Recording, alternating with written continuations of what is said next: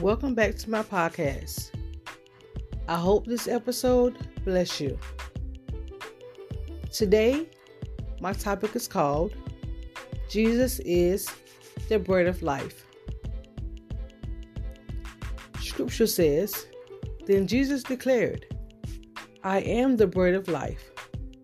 Whoever comes to me will never go hungry, and whoever believes in me will never be thirsty. What does this scripture mean? Surely the Lord wasn't talking about being hungry for food or thirsty for drinks. He was talking about him being spiritual food and spiritual drink for his people. He was talking about being the answer to all of their problems. If you're sick, he's your healer. If you're friendless, he's your friend. If you're weak, he's your strength. He is the way, the truth, and the light.